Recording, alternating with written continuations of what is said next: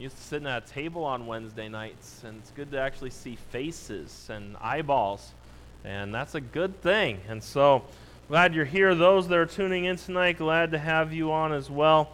And we're going to take our Bibles tonight. We're going to go to the book of Ephesians, Ephesians chapter number 5. We've been in Ephesians since last since August is how long it's been since we've been in the book of Ephesians. And uh, the past couple weeks we took off on Wednesday nights from it, and now we are back to it. So, Ephesians chapter number 5. Once you find that with me, we've only got one verse to read tonight. So, you say one verse, short message, right? Yeah, right. It's going to be, this one could go on for a little bit of time. And so, um, I also want to mention this Sunday we'll be back out under the tent outside at 10 a.m. Last week, 10 worked great. We'll do that again this week. And uh, my sermon this Sunday morning is going to come from. I was started the book of Acts, and I was going to stick with the book of Acts. I love the book of Acts, but the Lord really is really pushing me towards the book of Nehemiah.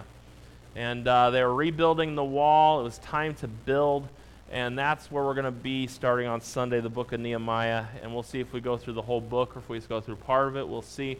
And then on Sunday night, we'll be back to the book of Hosea and keep moving through the books of the Bible. And so that's good.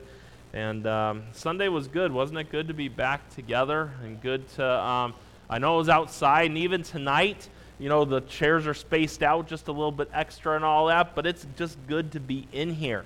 And uh, I like seeing the screens being back on, life back in this place, because the building means nothing if the people of God are not here.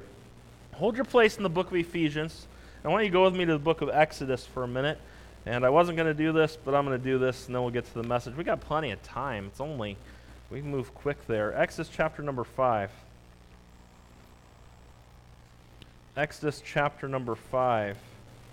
You look today in our world, there is a battle brewing between government and churches that battle's starting to brew just a little bit. And one of the things that you see, it's interesting. I read a newspaper article the other day, and it was from another city not too far away, and 17 churches in that city have band together. And what the article said was this they said that we will not start holding services till the government says that we can. That's a scary thought, especially for Christians to say. And I want you to see when what happens. You got to understand something. Look at Exodus chapter 5. Look at verse number 1. And afterwards Moses and Aaron went in and told Pharaoh, Thus saith the Lord God of Israel, Let my people go, that we may hold a feast unto me in the wilderness. And Pharaoh said, Who is the Lord, that I should obey his voice let Israel go? I know not the Lord, neither will I let Israel go. And they said, The God of the Hebrews hath met with us. Let us go, we pray thee, three days' journey into the desert, and sacrifice unto the Lord our God, lest he fall upon us with pestilence or with the sword. And the king of Egypt said unto them, Whether ye do, Moses and Aaron, let the people from their work get you unto your burdens. And Pharaoh said, Behold, the people of the land now are many, and ye make them rest for their burdens. And we see later on that Pharaoh goes into tasking them and all of that. But do you see how God wanted his children to leave Egypt? And Pharaoh said no. And God got his way. One of the things that we got to remember, and something that is clear for Christians, and especially our young people need to learn this at a young age, that when it comes to the church, government doesn't order the church around. It's never been that way, and that's not how this country was set up. America was not founded with the government telling the church what to do. And I understand there's health concerns, there's safety things, all that goes into play. But last time I checked, our orders come from this book. That's where it comes from. And young people, make sure as you grow up, and one of the reasons why I'm dogmatic about it, if we if we give up our freedoms now, what freedoms are our children going to have? And the scary thing to me is how many Christians and pastors are willing to give up their freedom so easily. That is not anyone's right, but God's. God's given it to us. And, you know, some will say, well, Pastor, you, by you having a service tonight, you're breaking the law. We're not breaking the law. Government is breaking the law when they impose anything that goes above what the Constitution says they can do. So you got to remember all of that. And so, from the very beginning, and the thing you got to understand government will never understand the church. Most people in this world won't understand. You get on Facebook and see people go on for hours about how you could just stay at home, you don't need to go gather. The world won't understand the things of God. They won't. And even Pharaoh, who's the Lord that I should let you go do that? The Lord's the one we serve, the one we worship, the one who's important. And so just keep that in mind, just a little thought there. But Ephesians chapter number 5, verse number 18 Be not drunk with wine wherein is excess, but be filled with the Spirit. And be not drunk with wine wherein is excess, but be filled with the Spirit. If we go back over the past several weeks on Wednesday evenings, as we've looked at this passage of Scripture, Paul continues to build upon the foundation of the fact that he's been laying in this book that Christians ought to be different than this world. And that's what he's trying to get across to the church at Ephesus. Now, it's weird for me. I've gotten used to just staring straight at a camera. And now that my eyes got to move all around the room, I got to retrain my eyes on what to do because it's a little it's a little different for me, but it's a good different. And so you think about this we were dead in our trespasses and our sins, and He found us, the Lord. He saved us by His grace, and God has done a great work. And what He did that day and what took place is what you got to understand is He took us out of Adam and placed us in Christ. And the day that we got saved, the Spirit of God came to live inside of us, and He's there forever. We're sealed unto the day of redemption. So the moment of salvation, the Spirit of God came to live inside of us. And praise God for that tonight. And so tonight I want to take a little bit of time and I want to talk about the importance in the Christian life of a spirit filled walk. Each and every one of us tonight should be desiring to please God and to have a spirit filled walk. There's a difference. Some people say, well, I'm saved, so the Spirit of God's in me. That is very true. The moment of salvation, the Holy Spirit indwells the believer. But there's a difference between being filled with the Spirit and his indwelling. Being filled, you got to understand, one of two things takes place. Remember, as we've studied this passage of Scripture here, that old man likes to rear his ugly head. And the Bible says to put off the old man and put on the new man. And it's one of those things you can't have the old man working and the new man working at the same time. It doesn't work out very well. Bible talks about in Galatians chapter number 5 how you cannot walk in the spirit and walk in the flesh at the same time. Because if you walk in the spirit, you're not going to fulfill the lust of the flesh. Jesus even said himself that no man can serve two masters. And so, as a Christian, being a saved child of God, it comes down to this Are you filled with the Spirit or are you filled with yourself? That's the question. And what we need today, church, more than ever, what we need today in our world today more than anything is spirit filled Christians who are walking after the Lord and who have a desire to please Him. And tonight I just want to take a little bit of time and preach on that thought the spirit filled walk. Father, I pray you bless our time tonight. Thank you for loving us. Thank you for being our God. And thank you for tonight. Thank you for the fact that we're in here tonight. I pray you'd bless it, and I pray that all that's said and done tonight in this place would bring you honor and glory. Thank you for those who are watching. We love you. We need you. In Jesus' name I pray. Amen. We look at this tonight, we look at this verse, and as we dive in, the Lord, He saved us from our sins. He transformed us into new creatures, and He's placed us within His body, the body of Christ, which is a blessing. And then you got to understand something. As we are here, there are some things that we're supposed to do. The Bible tells us in 2 Corinthians 5, verse 19 and 20, to wit that God was in Christ, reconciling the world unto himself, not imputing their trespasses unto them, and hath committed unto us the word of reconciliation. Now then, we are ambassadors for Christ. As though God did beseech you by us, we pray you in Christ's stead, be reconciled to God. And so you just think about that right there. We are ambassadors, we are the Lord's messengers here on earth. And we are supposed to be helping point others to the Lord and do, being, do that ministry of reconciliation and pointing people, hey, you need to be reconciled to God. We're supposed to be ambassadors. that works out well in our lives as we're filled with the Spirit of God. People see a difference in us.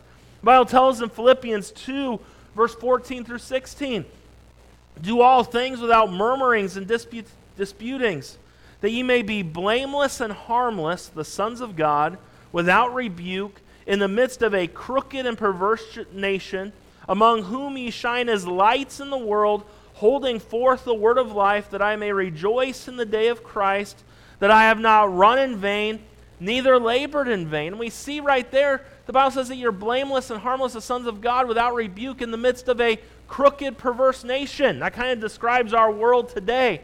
We're supposed to be lights to that world around us of Christ.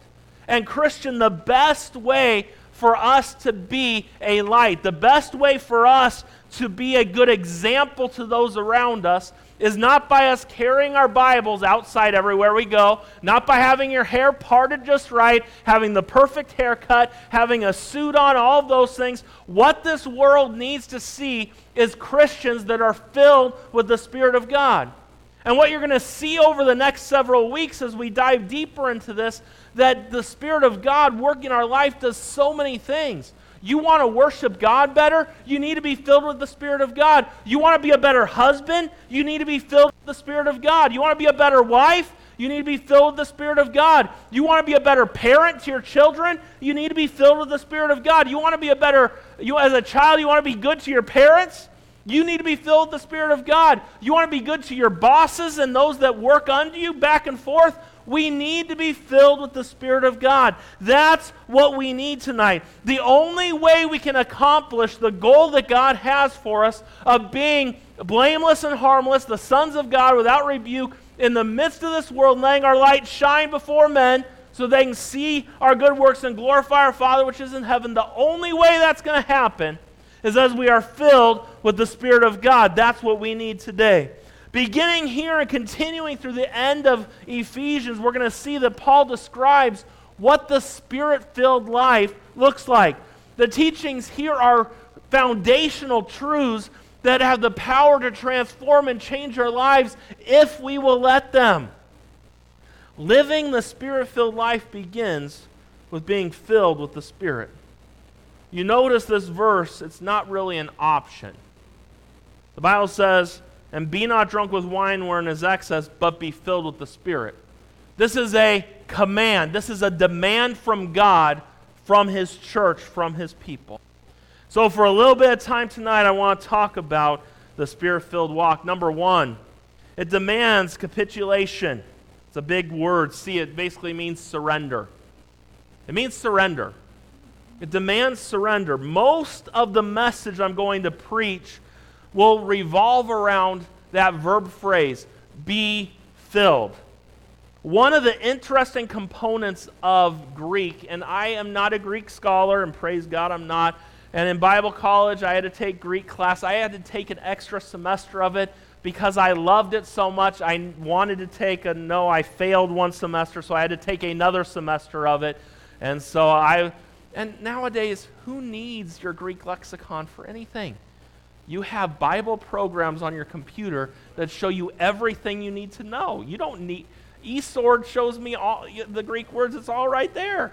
It's like, why did I suffer? And learning Greek is like trying to learn a different language. It's crazy how tough it is. And in Greek, there are three, and man, that la- I didn't even get much of a laugh right there. If you're going to be back in the room with me, okay? I know that I see sometimes, I'll leave the comments up, and I'll see that you'll hit the thumbs up or I might get an amen online. How about an amen sitting in church tonight? That would be all right. And how about if I say something funny, you laugh a little bit? Let me know you're back in the room with me, okay? And uh, everything I say is funny, or all my jokes are. But, anyways, we'll get into the message. And in Greek, there are three basic voices in which verbs are written. The first one is the active voice. Let me give you an example of that. The subject acts. So, the boy hit the ball. That's the active voice of uh, Greek, the verbs. There's a passive voice, and the passive voice is the subject is acted upon. The boy was hit by the ball. That's passive voice. Do you get that there? And some of you are like, oh, school, I don't want to even think about school. And, uh, but then there's a third type, and that is the third one is a middle voice. That's where the subject acts upon himself. That would be like this the boy hit himself with the ball. That would be the middle voice. And so we are commanded to be filled with the Spirit. But we know that we cannot make that happen within ourselves. We cannot just decide, I'm going to be filled with the Spirit and make it happen. Yet the Lord commands us to be filled with the Spirit. So, this verse, to be filled with the Spirit, it is in the middle voice. And what it suggests is that God will fill us as we yield to Him, as we yield our flesh, and as we yield our will, God will fill us up. That's what the middle voice is talking about right here. So the same voice is used in the first phrase of this verse, and be not drunk with wine wherein is excess. Because a person, when they drink, and some of you, I've heard stories about you, so you're able to help me out. Never, I have never tried alcohol before. Closest thing I've gotten to it is NyQuil. And yeah, that's about as close as I've gotten to it. And, oh, actually, sorry, I did have that ice cream a long time ago, that um, tequila ice cream that someone gave me. And uh, till this diet, I was having a pint of it every week. But, anyways, uh, ah, man, rough crowd tonight. Those of you online, I know you're the ones who laugh at my jokes, so thank you for carrying on there. And hopefully you've laughed, and hopefully there's some amens online too. That would be nice because this crowd here is not doing anything for me tonight. Maybe these ones should have stayed home and you all should have came. I don't know. But anyways, it's still I gotta get used to not looking at that thing. It's just it's I gotta get used to it It's so you preach one way for so long, and then you start out do preaching a different way, and you think to yourself, "I'm never going to get used to doing this," and then you get used to it, and now you try to go back to how you were doing it, and my mind's like going 50 million different ways right now, and I'm trying to zone in. But you think about it, a person must surrender to the action of picking up the bottle, picking up the glass, and taking the first drink. If the person continues to drink the alcohol, they'll become drunk because they've yielded themselves to the alcohol. If we're going to fulfill the command that God has for us here to being filled with the Spirit, the first step is for us to surrender ourselves to the Lord in this area. We must open ourselves to Him so the Spirit can fill us with His power. Number two tonight, this demands compliance. This demands compliance. This verb phrase, not only is it the middle voice, but it's in the imperative mood. And I know you didn't come tonight to get a Greek lesson on what the verbs stand for and all those different things, but it will help you as we go through. An imperative means it's a command. And so we see here the Bible says to be filled, you need to be filled with the Spirit. This is not an option for us. Either we'll be filled with the Spirit or we're not doing what God wants us to in our lives. That's what it comes down to. And the Bible tells us, the Bible's filled with all sorts of commands. And there are things that we're told not to do, and then at other places in the Bible, there's things we're told to do. And the command here to be filled with the Spirit is the same degree of any other command. God expects his children to be filled with the Spirit of God. Just like he expects us to refrain from cursing, or stealing, or as he wants us to read his word and pray, he wants us to be filled with his spirit. And when the Lord gives us a command, do you know what happens, church? God expects his people to do it. That's how we prove we love him, right? If you love me, you're going to keep my commandments, the Bible tells us.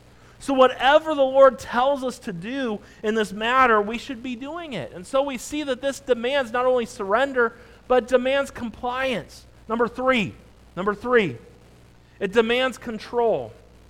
The image Paul uses here about being filled with the Spirit is an ent- interesting one. He compares a drunk man to someone being filled with the Spirit. Those are the two that he compares. And you look at that and you think, why would you compare a drunk man and someone being filled with the Spirit? What compare? How could you put those together? But this is what happens. The contrast that's there comes because the person who's under the control of alcohol, that alcohol controls them.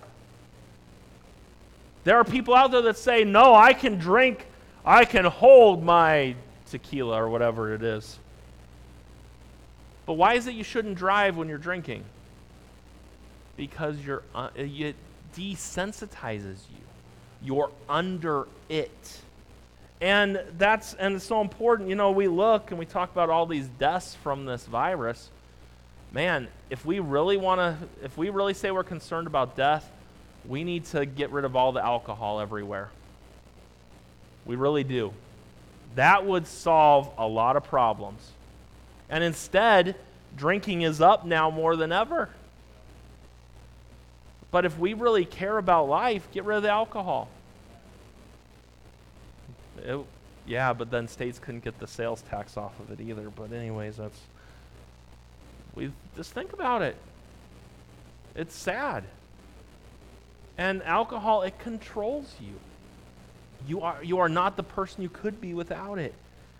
And I remember talking to someone one time and they were having a bad marriage. Their marriage wasn't going very good. And I said, Well, what is the big problem in your marriage? And this is what the guy said Every time I get drunk, we, it always ends in a fight.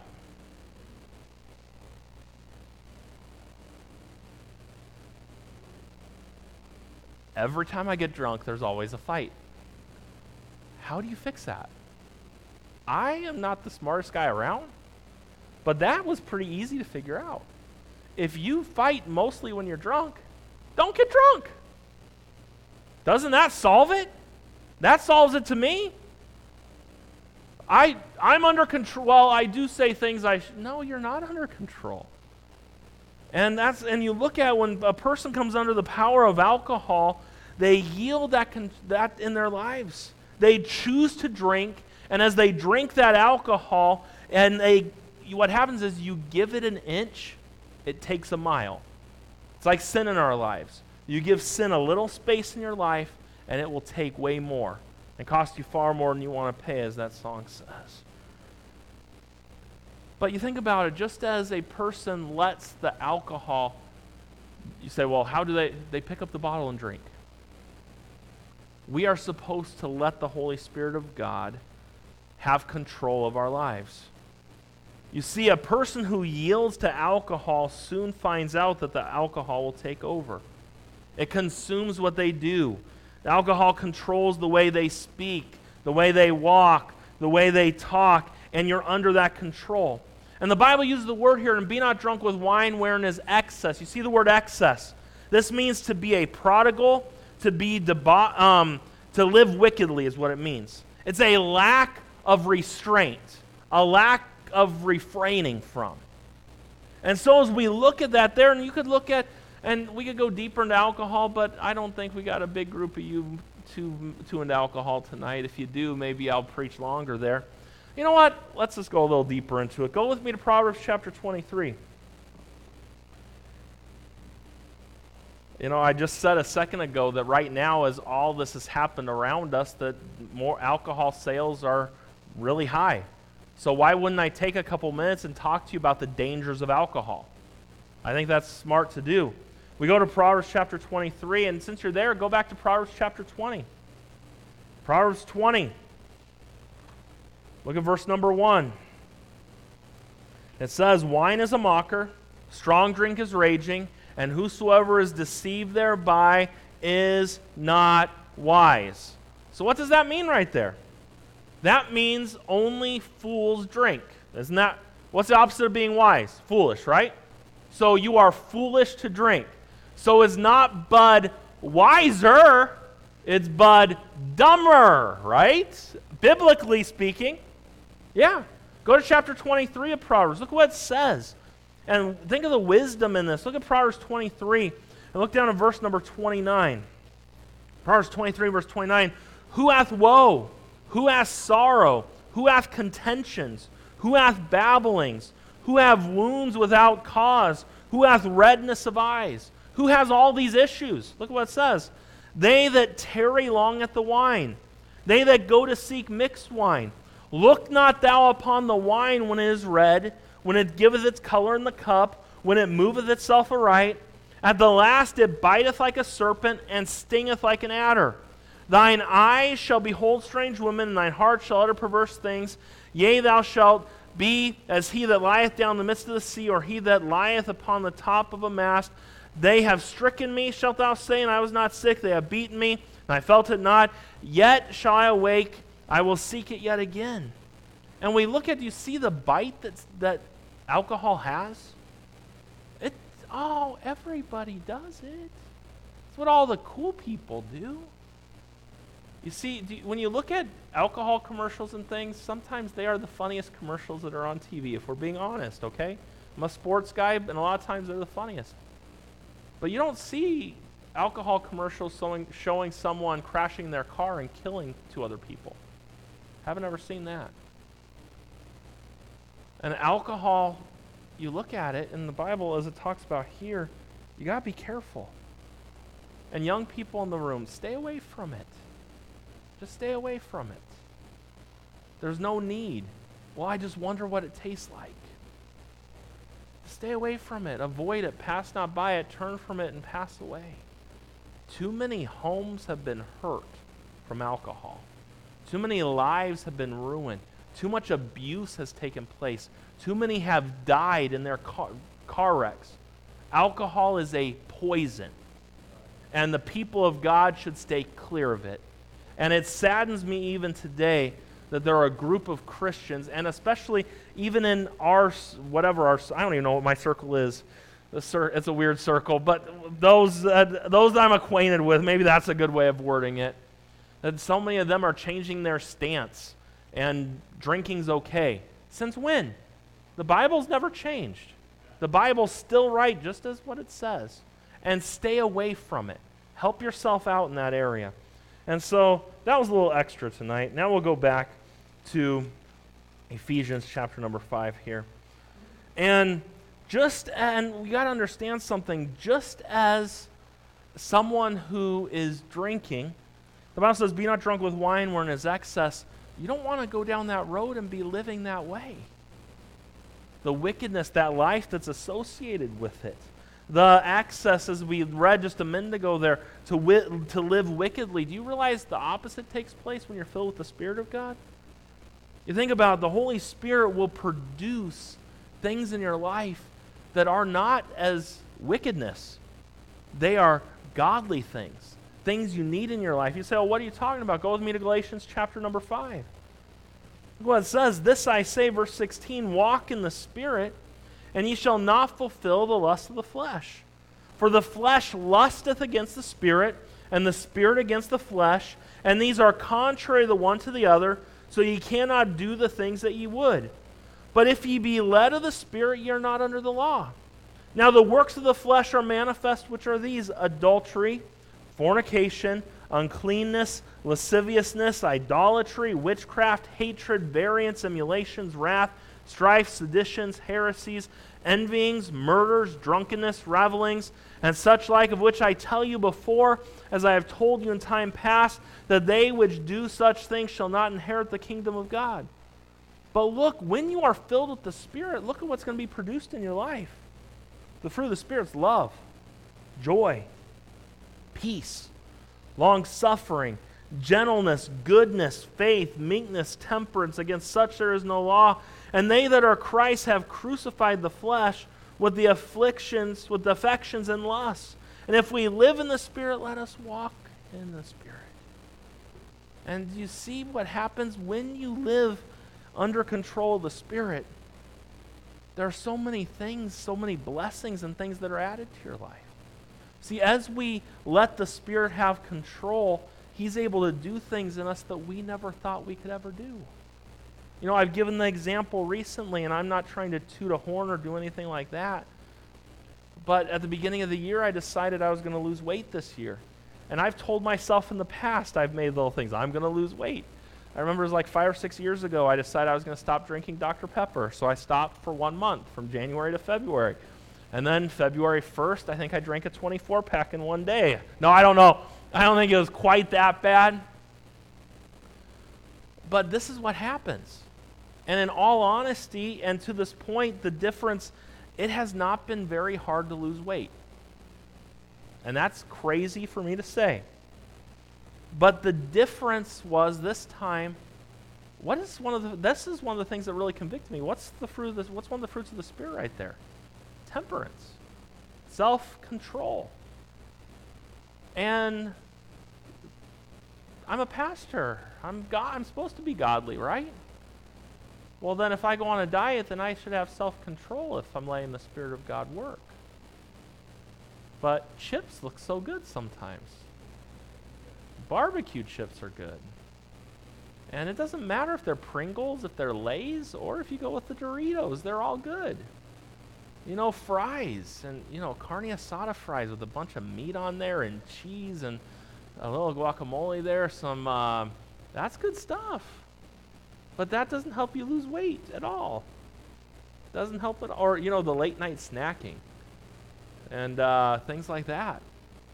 But this is the thing. When you let the Spirit of God lead you and you yield, because this is what happens. I'll give you an example. Just the other day, I had a strong desire for ice cream. Can that's, I don't know if I can still see me. I'll get back up here. Sorry. Um, I had a strong desire for ice cream. And ice cream is just so good. You know, my ice cream is my weakness, probably like donuts is one of Jay's weaknesses. Donuts are, to me are okay. I can do with or without, but ice cream, I could just, I could probably live on ice cream. There's so many different flavors. You could just, it would be great. But my goal is that by my birthday, which is another month away, I'm going to be down 100 pounds. That's my goal. And I've got 18 pounds to go to be 100 pounds down. And ice cream doesn't help you reach that goal, although ice cream is very good. The flesh tells Brian, oh, doesn't that ice cream just sound good? Doesn't a shake, a shake just sound so good? Mm. Cookies and cream, vanilla. Man, summer's coming. Chick fil A, their peach shake. It doesn't get much better than that peach shake at Chick fil A. And I was sitting there talking with myself, thinking about this. And man, I could have this, I could have that. And then, oh yeah, I can't listen to the flesh. I got to keep doing what I've been doing. And that might sound like a crazy example for you, but it's been it's gotten real real in my life. Because if I listen to Brian, I'm just going to eat some junk food or drink a big Dr. Pepper. But if I let the Spirit of God work, it makes it so much easier. And people have asked me, how have you lost, how hard has it been? It hasn't been super hard. Why? Because I'm not yielding to the flesh. I'm yielding myself and letting the Lord work. And that's been a good lesson for me. Now, it could all change tomorrow and I could gain all the weight back, and who knows. But as of now, it's done good in my life. And the Lord's been working, and that's just an example of that there. But we think about the fruits of the Spirit, how important it is in our lives. And what we'll see over the next several weeks is as you continue through this passage of Scripture, you'll see how so many things could be so different in our lives if we just yield ourselves to God and let the Spirit of God fill us. You could look right there, the very next verse. It says, And be not drunk with wine wherein is excess, but be filled with the Spirit, semicolon. Which means the next verse continues, right? speaking to yourselves in psalms and hymns and spiritual songs, singing, making melody in your heart to the Lord, semicolon. Giving thanks always for all things unto the Lord and the Father in the name of the Lord Jesus Christ, semicolon. Submitting yourselves one to another in the fear of God, period. Which means verse 18 through verse number 21 is one thought together. So think about this you want your worship to God to be right, you need to be filled with the Spirit of God. You wonder why our worship a lot of times is self motivated. You know why it's self motivated? Because we're not filled with the Spirit of God. And our worship could be so much better. Our worship life could be so much better if we let the Spirit of God work in us and fill us. Our private worship would be better. Our public worship would be better. Our married lives would be so much better. The Spirit of God will make you a better spouse. You see, before it ever gets into wives, submit yourselves unto your own husbands, and f- before it says husbands to love your wife as Christ loved the church, he says you need to be filled with the Spirit of God. It's where it all begins. You want to be a good husband, guys? Be filled with the Spirit of God. You want to be a good parent? Be filled with the Spirit of God. And it carries on in our married life, our family life, our work life. It carries on into the spiritual warfare that we face and our prayer life. All of those things. The rest of the book, this verse kind of sets everything off. Christian, be not drunk with wine wherein is excess, but be filled with the Spirit. When we talk about this, it's a matter of control. When the Spirit of God is in control of our lives, He will reproduce Christ within us. It's what the Bible talks about. He's trying to conform us to the image of His Son. So the question tonight really is this inside of us who has control? Who's running the show in your life? And many Christians tonight, and, and this is the thing, and one minute you might be yielding to God and letting Him have control, and then the next minute you might be taking that back and you're taking the reins and you're in control. That's what happens. It's not just a one time decision that changes your life forever, it's a constant battle, it's a constant thing that takes place.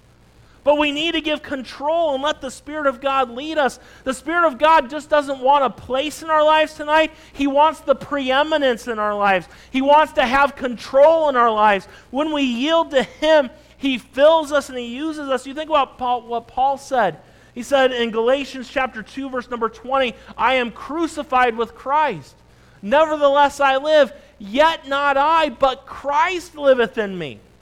And then he says, In the life which I now live in the flesh, I live by the faith of the Son of God who loved me and gave himself for me. Do you see that there?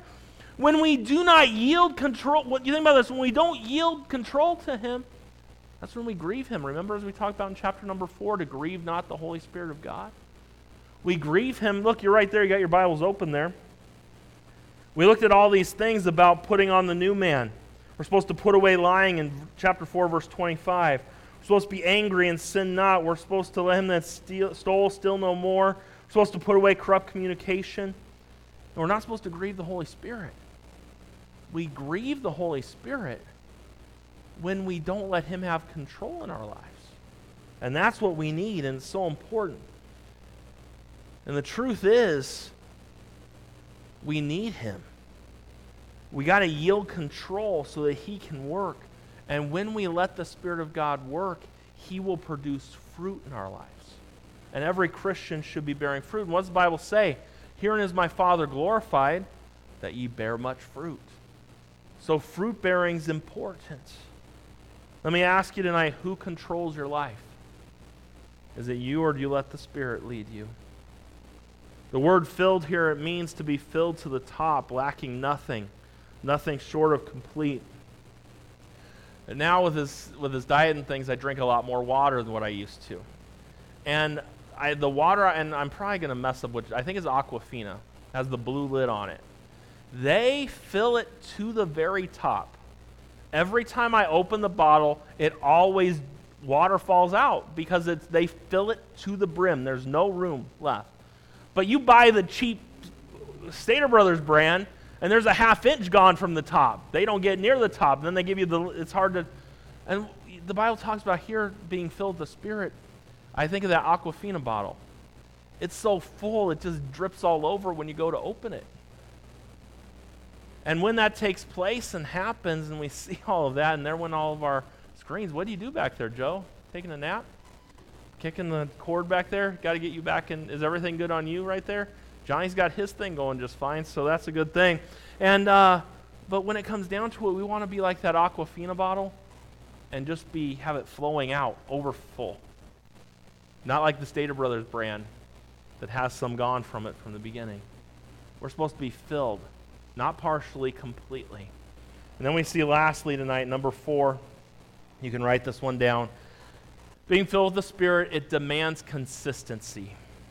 It demands consistency. That verb be filled not only is in the imperative mood in the middle voice, but it's present tense. It speaks of an ongoing action. These verses could be read this way You being completely filled with the Spirit. The command is for us to be filled with the Spirit every moment of every day. It is possible to be filled with the Spirit. Now, think about this. You can go from one minute in your life being filled with the Spirit to one minute not being filled with the Spirit. You want me to give you a great example of that? Think about um, Peter. Thou art Christ, the Son of the living God. And Jesus said, Flesh and blood hath, re- hath not revealed it to you. But basically, what Jesus is saying, your, my spirit's revealed it to you. And then a few verses later, the Lord says, Get thee behind me, Satan, to Peter. One minute, filled with the Spirit. Next minute, he's full of his flesh. And that's how it works. Wouldn't it just be awesome if all the time we were just filled with the Spirit and we work hard at being filled and then we're always filled? But that's not how it works. How we need to be filled with the Spirit of God. Tonight, church, if we could get a hold of the truth of being filled with the Spirit of God, we could change our lives completely. We could be the light that God has called us to be to this world around us. We could do all those things. See, being filled with the Holy Spirit would transform every area of our life. It would transform our homes. If every member of our homes were filled with the Spirit of God, we would love one another. We would submit. We'd obey when we need to obey. And we'd be seeking the Lord's will. We need the power of the Spirit in our homes.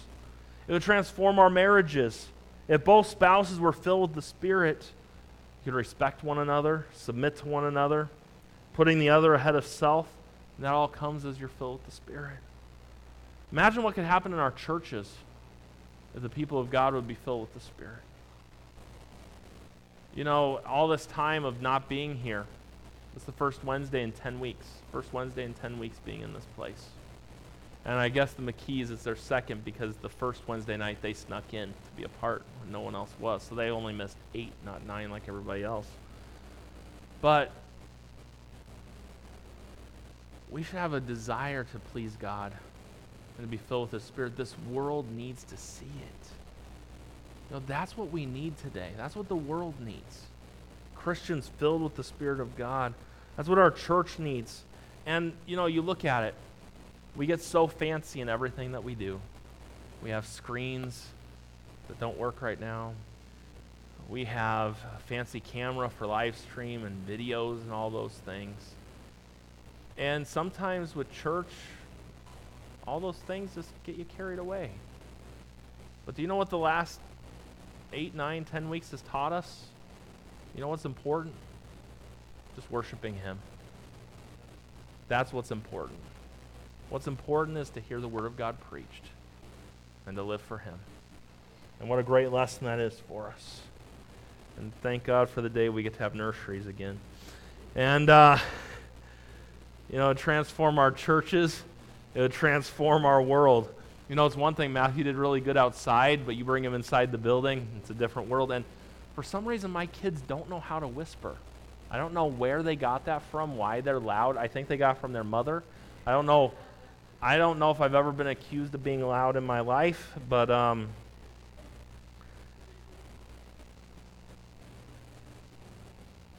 you look at even today, you hear people about churches wanting to get to open up and all those things. One of the big arguments that people make is this they just want your money. They just want your money again. And what we got to do as the church, we need to show this world what they're missing. And that will only come as we yield ourselves to God and as we are filled with the Spirit of God. Why, does the, why doesn't the world want what we have? Why are they searching for other things, not turning to the Lord? I believe the big problem is the way us Christians are. If we would change, if we would yield to God and let Him lead us, we could do so much better. And He deserves so much better. As we close tonight, are you filled with the Spirit? Who's controlling you tonight? Let's try and finish the rest of this week and the new week as it comes upon us. And let's do our, be- our best to be filled with the Spirit of God. That's what we need. Father, thank you for the time we've had in your word tonight. Thank you for your love.